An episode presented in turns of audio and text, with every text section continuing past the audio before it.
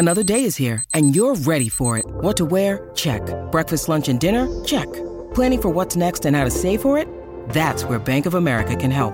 For your financial to-dos, Bank of America has experts ready to help get you closer to your goals. Get started at one of our local financial centers or 24-7 in our mobile banking app. Find a location near you at bankofamerica.com slash talk to us. What would you like the power to do? Mobile banking requires downloading the app and is only available for select devices. Message and data rates may apply. Bank of America and a member FDIC. When you need mealtime inspiration, it's worth shopping Kroger, where you'll find over 30,000 mouthwatering choices that excite your inner foodie. And no matter what tasty choice you make, you'll enjoy our everyday low prices, plus extra ways to save, like digital coupons worth over $600 each week. You can also save up to $1 off per gallon at the pump with fuel points. More savings and more inspiring flavors make shopping Kroger worth it every time. Kroger, fresh for everyone. Fuel restrictions apply.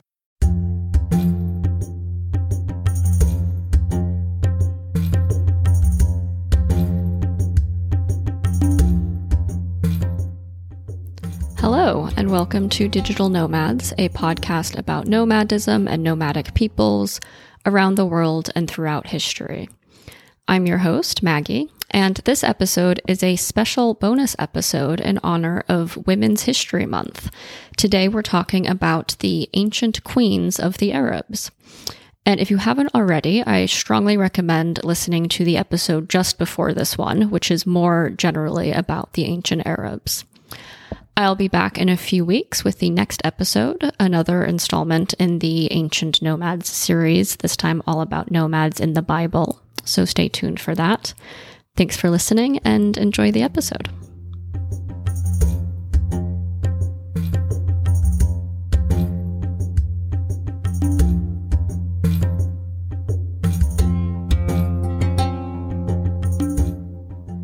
Historians don't like nomads. Nomads are important to history in most parts of the world, but they're frustratingly difficult to capture with the tools of the historian, which are written sources and the archaeological and material record.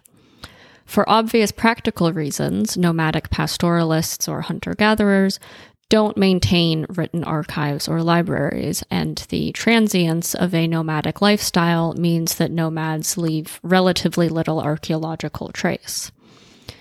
The perennial historical dilemma, namely that what tends to be preserved are sources recording the lives and exploits of the elite, is therefore compounded when talking about nomads because the majority of our written sources about nomads throughout history come from the sedentary powers interacting with the nomads around them whose scribes and historians recorded the names and biographies and genealogies of the nomadic elite, the tribal leaders who traded and negotiated with and sometimes raided the settled territories.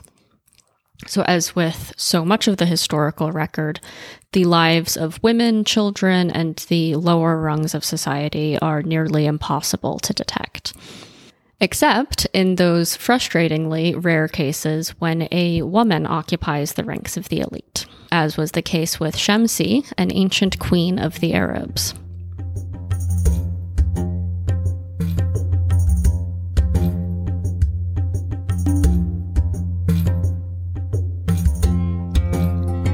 Shamsi, Queen of the Arabs, is documented in Assyrian chronicles as governing over the Arab tribes starting in around 733 BC. And specifically, she was queen of an Arab tribe called the Kidarites, who occupied an area known as Kidar, which at its largest stretched from the Sinai through the Negev desert to southern Jordan and northern Saudi Arabia. The Kidarites were one of the largest and most powerful nomadic Arab tribes between approximately the 9th and 2nd centuries BC. And so in Assyrian sources, they are sometimes confusingly conflated with all Arabs or presented as somehow representative of all the Arab tribes. Hence why Shamsi is named as Queen of the Arabs, although she was a queen of one Arab tribe, albeit the most prominent one. By focusing on Shamsi in this episode, I don't want to make it seem like she was an anomaly by being a female leader of the Arabs in this period because she wasn't. In fact, she was both preceded by a queen named Zebibe, who ruled from 738 until 733, and succeeded by a queen, Yatie, who ruled for possibly over 40 years. And Yatie was succeeded in turn by another queen, Telhunu, who was succeeded in 675 by Queen Tabua. So, for a period of at least 70 years, the Arabs were governed by a succession of queens, all of whom are documented in Assyrian chronicles as leading their people during times of war, negotiating and making peace treaties with the Assyrians, overseeing large and complex trading networks, and in some cases also serving as their people's primary religious leader. However, for reasons that will become clear as we look at her biography, Shamsi is the most prominent and best documented of these five queens in the Assyrian sources, so that's why I'll be focusing on her this episode. We don't know much about Shamsi's life until she appears on the Assyrians' radar around 732 BC, but we do know that her predecessor, Zebibe, abdicated in Shamsi's favor as leader of the Arab tribes around 733 BC. And we know even less about Zebibe, except that she was a vassal of the Assyrian king, who at the time was Tiglath-Pileser. And here we need to take a brief sidebar to contextualize the Assyrian side of the story a bit. Uh, we've probably all heard of the Assyrians, one of the greatest early civilizations that existed in various permutations for almost 2,000 years. In the 8th century BC, we're talking about what historians call the Neo Assyrian Empire, which existed from the early 10th until the early 7th century BC.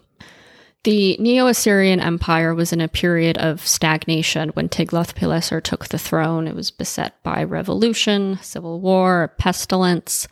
But Tiglath-Pileser changed things around for the Assyrians, making far-reaching changes to the Assyrian government, bureaucracy, and military. He embarked on a series of military campaigns against former parts of the Assyrian Empire that had been lost, including large parts of modern day Iran, Turkey, and Armenia. But he also aimed to expand the Neo Assyrian Empire beyond its former borders by bringing under its sway basically all of Mesopotamia and the Levant. And I'll put a map of the Assyrian Empire under Tiglath-Pileser up on my Twitter so you can get a sense of its geographical extent.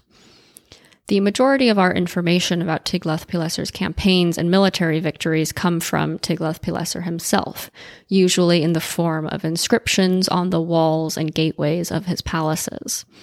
We also have other written sources of what Tiglath-Pileser got up to, including from the Old Testament, and all of these sources combine to paint a picture of ruthlessness and a no holds barred approach to military strategy.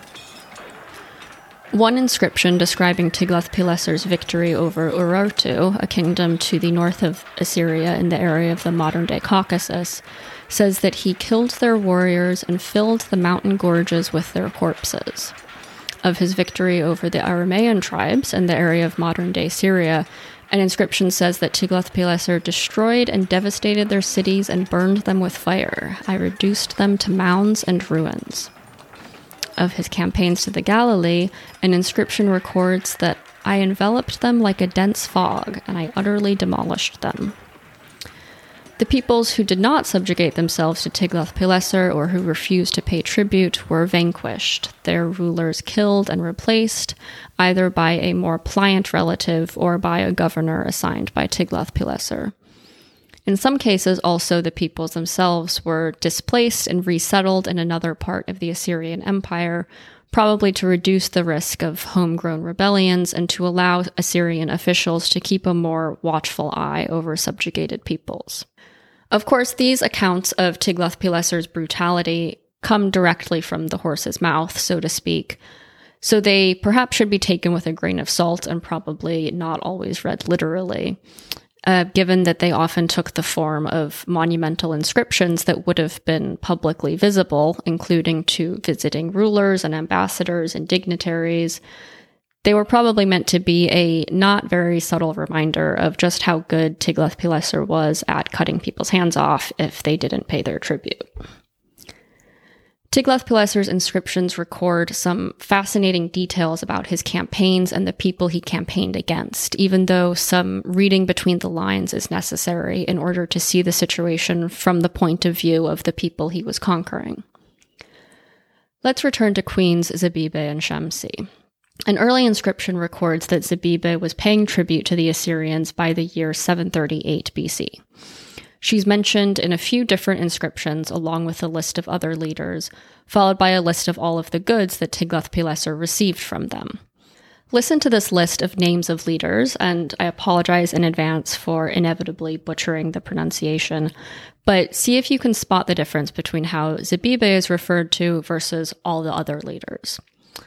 So, the payment of Kushtashbi of the city Kumuhu, Rahianu of the land Damascus, Menahem of the city Samaria, Hiram of the city Tyre, Sebitibil of the city Byblos, Uriki of the land Kue, Bisiris of the city Carchemish, Eniil of the city Hamath, Panamu of the city Sama'al, Tarhulara of the land Gurgum, Sulumal of the land Melid, Dadilu of the city Kaska, Uasorme of the land Tabal, Urbala of the land Tuhana, Tuhame of the city Ishtunda, Urimi of the city Hubishna, and Zabibe, queen of the Arabs. So, as you hopefully noticed, that final mention of Zabibe, queen of the Arabs, is different from the preceding list of names, where all of the names take this format of the name of an individual, followed by the city or the land that they are presumably the ruler of. In contrast, Zebibe is given a specific title, queen, and she is associated with a specific people, not an area or a city or a geographical region, but the queen of the Arabs. And without more context, we shouldn't read too much into this, but it's interesting to note this nomenclature as a possible way of conveying information about a nomadic group. Zebibe is queen of her people instead of queen of her land or queen of a city, suggesting a belief that a nomadic people cannot be so easily identified with a specific fixed piece of land. And what did Tiglath-Pileser receive from these rulers? He would love to tell you. From them, I received gold, silver, tin, iron, elephant hides, ivory, multicolored garments, linen garments, blue, purple, and red purple wool, ebony, boxwood, all kinds of precious things from the royal treasure, live sheep whose wool is dyed red purple, flying birds of the sky whose wings are dyed blue purple, horses, mules, oxen and sheep and goats, camels, she camels, and their young. From this, we don't know who sent what to the Assyrians and in what quantities, but they paint a picture of quite some wealth in minerals and materials and livestock, not all of which were native products either, so we can infer quite a bit about the products that were available to these rulers and that were considered valuable, as well as what trading networks they might have had and with whom. We don't actually know why Zebibe was already paying tribute to the Assyrians in 738 BC. Tiglath-Pileser's armies hadn't yet made their way as far as Zebibe's lands in the northwest Arabian desert, but they were gradually making their way west and south from Mesopotamia.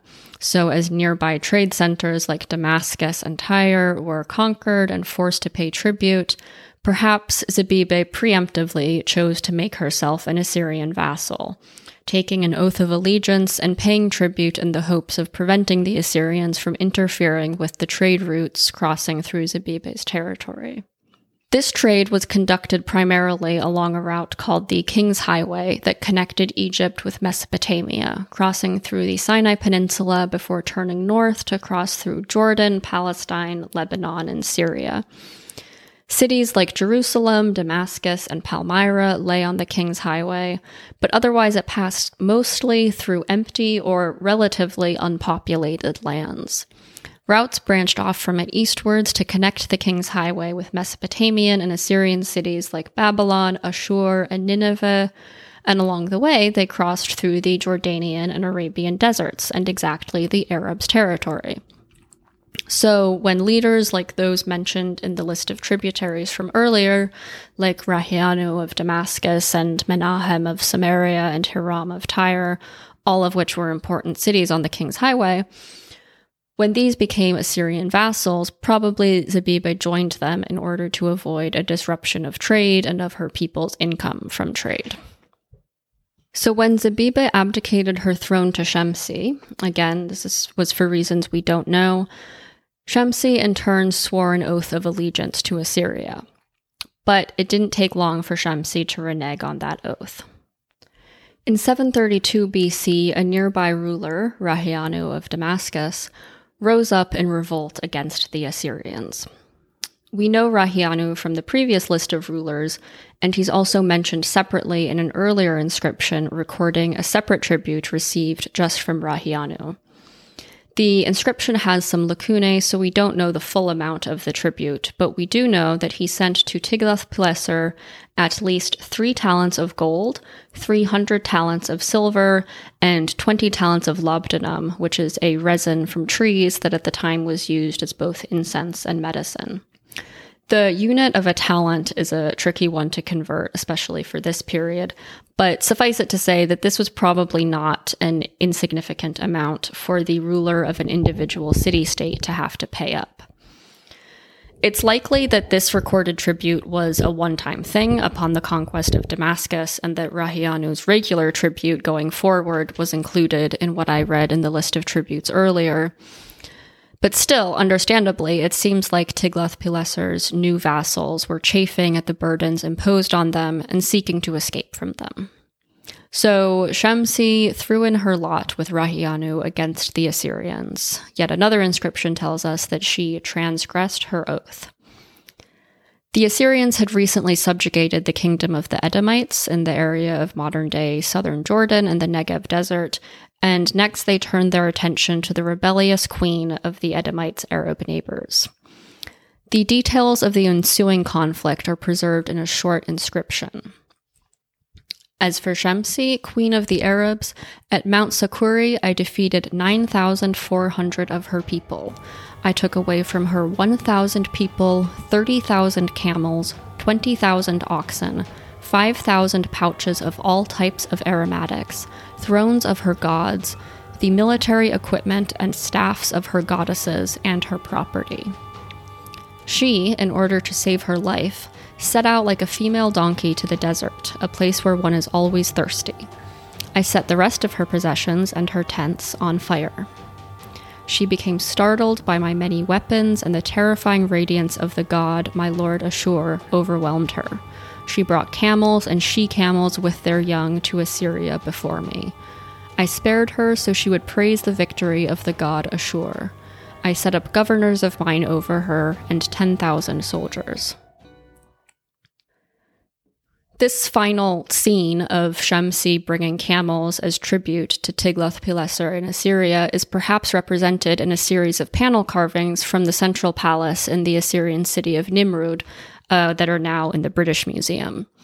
In one of the carvings, which date to 728 BC, a woman leads a group of camels, holding her head to her forehead, possibly in a gesture of submission.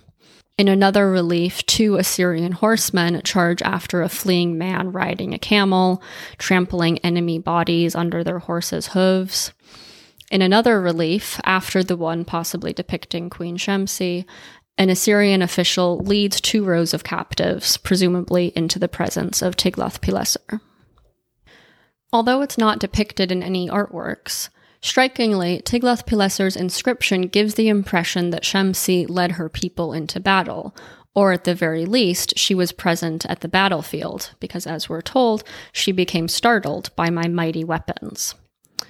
We don't know exactly where this battle took place, as the name Mount Sakuri doesn't appear in any other sources. But after the battle, we're told that Shemsi, in order to save her life, fled into the desert, which is described as a place where one is always thirsty. It's hard to read too much into this, but there's clearly some significance to the desert in the Assyrian imagination. And we can also infer that the area that Shamsi fled to was the real desert. Large parts of Mesopotamia and the Levant are desertified to some extent, and Tiglath-Pileser would have been familiar with such landscapes. So the fact that the severity of the nature of the desert that Shamsi fled to is mentioned suggests that she went to the truly arid and uninhabitable parts of the desert, which to the Assyrians would have seemed deeply inhospitable but which with the Arabs would have been more familiar. As I mentioned in the previous episode about the ancient Arabs, the armies of empires like the Assyrians and Babylonians relied on the knowledge of Arabs to safely cross vast expanses of desert while on military campaigns. And as with the tribute list that I described earlier, we also get a sense from this inscription of the wealth of the Arabs. Tiglath-Pileser took away from them 30,000 camels, 20,000 oxen, 5,000 bags of spices, as well as her military equipment and religious items. And from this list of loot seized from the Arabs, we can also detect their nomadic lifestyle. They lived in tents, and their wealth clearly resided in their livestock and herds, as well as in the spices that they had access to, courtesy of their control over important nexuses of spice trade routes. We also learned that Tiglath-Pileser appointed a governor, also translatable as a representative, over Shamsi. So she was restored to her position as queen of her people, but presumably with some direct oversight from the Assyrian civic administration, which was backed up by the military might of 10,000 soldiers. This designation of a governor or representative over Assyrian vassal states isn't fully understood. Tiglath-Pileser may have appointed this official to prevent Shamsi from extending aid to any of her fellow rebels who had not yet been vanquished, or just to supervise Shamsi's commercial activities and ensure revenue to the royal treasury. This would become a common tactic in how settled states managed their nomadic subjects. But in any case, Shamsi and the Arabs seem to have flourished despite the increased Assyrian oversight. In an inscription from 716 BC, the Arabs are recorded as sending tribute to the Assyrian king, who at that time was Sargon II. The tribute was in the form of camels, sheep, spices, and gold, which is a bit more impressive than the oxen, camels, and spices that Tiglath-Pileser took from the Arabs 15 years earlier. So perhaps, as Assyrian vassals, the Arabs in some way also benefited from Assyrian expansionism and the growth of trade that it fostered. Possibly because he was the leader of the uprising, our friend Rahianu of Damascus did not get off as easily. Tiglath-Pileser waged a full-scale scorched earth campaign against him. An inscription records that Tiglath-Pileser carried off his loot and his advisors. I dyed the river, a raging torrent, red like a flower with the blood of his warriors. I broke the weapons of his leader and charioteers. I captured their horses, their mules, his warriors, archers, as well as his shield bearers and lancers, and I dispersed their battle array. In order to save his life, he fled alone and entered the gate of his city like a mongoose. I impaled his foremost men alive while making the people of his land watch. For 45 days, I set up my camp around his city and confined him there like a bird in a cage. I cut down his plantations and orchards, which were without number. I did not leave a single one standing. I surrounded and captured the ancestral home of Rahianu of the land Damascus, the place where he was born. I carried off 800 people with their possessions, oxen, sheep, and goats. I destroyed 591 cities of 16 districts of the land Damascus. After all of that drama, we still don't actually know how and when Rahianu died. According to the Old Testament Book of Kings, he was executed following the failed uprising, but that's not confirmed anywhere else.